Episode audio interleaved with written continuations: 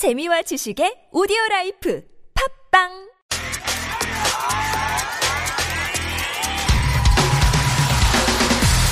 화제의 뉴스 핵심을 짚어드립니다. 뉴스의 맥.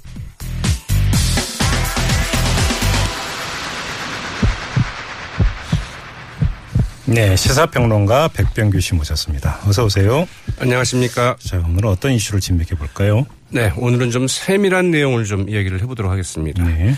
검찰이 어제 그 박근혜 전 대통령을 이제 구속 기소하지 않았습니까? 네네. 모두 그 18개 혐의가 이제 적용이 됐는데요. 주로 그 직권남용과 그 강요 혐의가 가장 많았죠.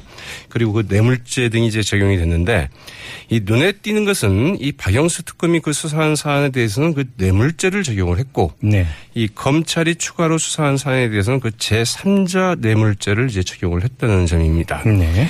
거의 유사한 성격의 사안에 대해서 검찰 왜 이리 달리 혐의를 적용했는지 그 맥락을 좀 살펴보도록 하겠습니다. 자, 그럼 어떤 경우가 뇌물죄가 적용이 됐고 어떤 게 제3자 뇌물죄가 적용이 된 건가요? 네, 먼저 그 내용을 좀 보면 이 삼성그룹이 그 미르와 K스포츠 재단에 그 출연한 것이나 이 삼성이 그 한국 동계 스포츠 영재센터에 이 16억 원을 그 지원토록 한 것, 또 그 삼성이 명마구입 등 이 최순실 그 정유라 본회에 그 지원한 것 등은 모두 뇌물죄, 뇌물수수 혐의를 이제 적용을 했죠. 예. 그러니까 삼성 관련은 다 뇌물죄를 적용을 했다. 즉 특검이 수사하는 것은 이렇게 보시면 될 것 같고 예.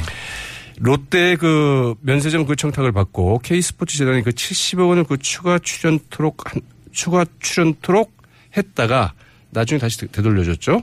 또 그 SK 역시 그 면세점 그 청탁 등을 받고 K스포츠 재단에 그 89억 원을 내도록 요구하는 것에 대해서는 이 제3자 뇌물수수와 제3자 뇌물 요구 혐의를 이제 적용을 했습니다. 네.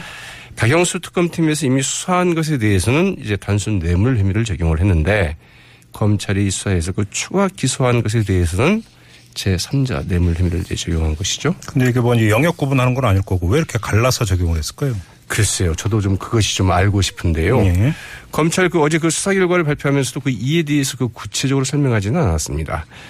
뇌물 혐의든 제3자 뇌물 혐의든 크게 다를 게 없다. 이런 게 이제 그 검찰의 그 대략적인 설명인데 네. 설명이라면 제가 설명이라고 볼 수 있겠는데요.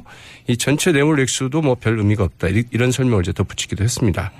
검찰 특별수사본부의 그 노승권 공보관 이 검찰 내부에서도 어떤 혐의를 그 적용할 것인지 여러 가지 의견이 있었지만 특검의 판단을 존중한 것이다. 이제 이런 식으로 이제 설명을 했죠. 그러니까 이제 특검이 처리한 거는 다 그냥 그 특검 의견대로 뇌물죄를 적용한 것이다 이런 얘기라는 거죠.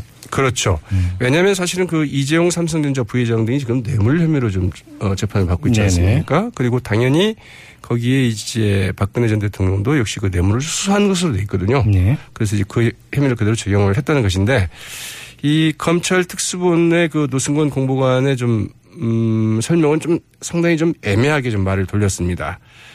이 기자들의 질문은 이제 그 주로 그 직권남용 혐의와 그 뇌물수수 혐의를 그 동시에 적용할 수 있느냐 이제 그 전문적인 용어로는 그 실체적인 그 경합이라고 하는데 여기에 대한 그 논란을 내로 들면서 여러 가지 의견이 있을 수 있지만 결국 그렇게 하기로 결론을 냈다 이런 식으로 이제 답변을 했거든요. 예.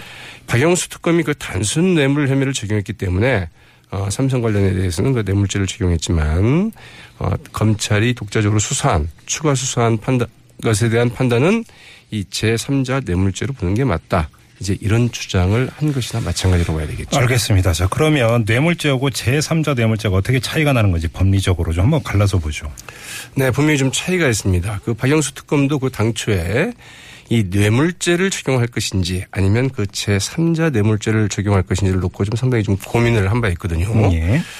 이 박영수 특검의 판단은 박근혜 전 대통령과 그 최순실 씨가 그 사실상 경제적 이해를 좀 공유하고 있다. 음. 말하자면 뭐 자택 구입에서부터 뭐 의상비나 각종 뭐 네네네. 의료 시술비 그 지급을 이제 그 최순실 씨가 대신해 오지 않았습니까? 예. 그래서 서로 그 경제 관계를 어 경제적인 이해를 같이 하고 있는 사이다. 음. 어, 한마디로 이제 그 이른바 그 경제적인 공동체이다.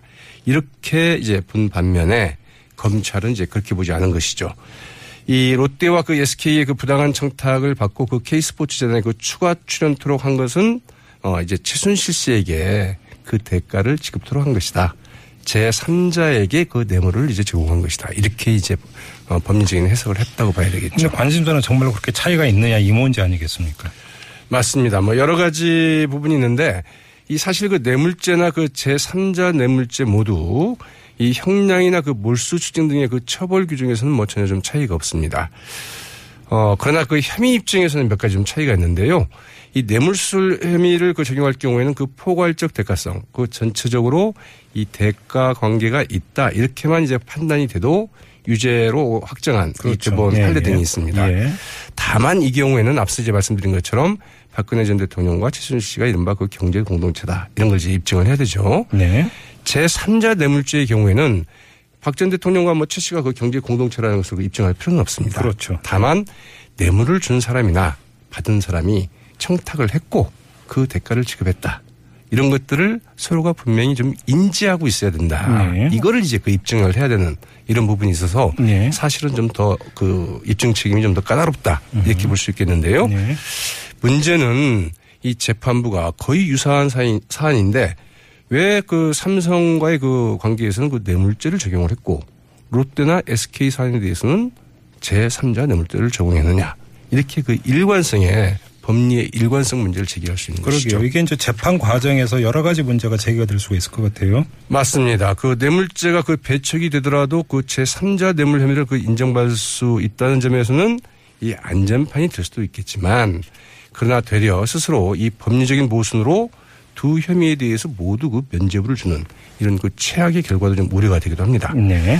당장 그 이재용 삼성전자 부회장 측은 이 다른 기업들의 사안의 경우에는 이 강요 혐의를 적용을 해서 어, 뇌물 혐의로 그 형사적인 처벌을 하지 않았는데 왜 우리만 뇌물죄로 처벌하느냐 이렇게 좀 항변을 하고 있거든요. 네네. 또 이제 그렇다고 한다면 삼성 측으로서는 당연히 이 롯데나 SK와는 달리 왜 우리에게는 제3자 뇌물죄가 아니고 뇌물죄를 좀 적용하려는 것이냐 이렇게 법리상의 문제를 제기를 할 수 있는 것이죠. 알겠습니다. 이게 이제 이재용 삼성전자 부회장에 대한 재판에도 이게 긴밀한 영향을 미칠 것 같은데 재판 과정을 저희가 한번 좀 지켜보도록 하고요. 뉴스의 맥 오늘은 여기까지 진행을 하도록 하겠습니다. 시사평론가 백병규 씨와 함께했습니다. 수고하셨어요. 네, 고맙습니다. 네.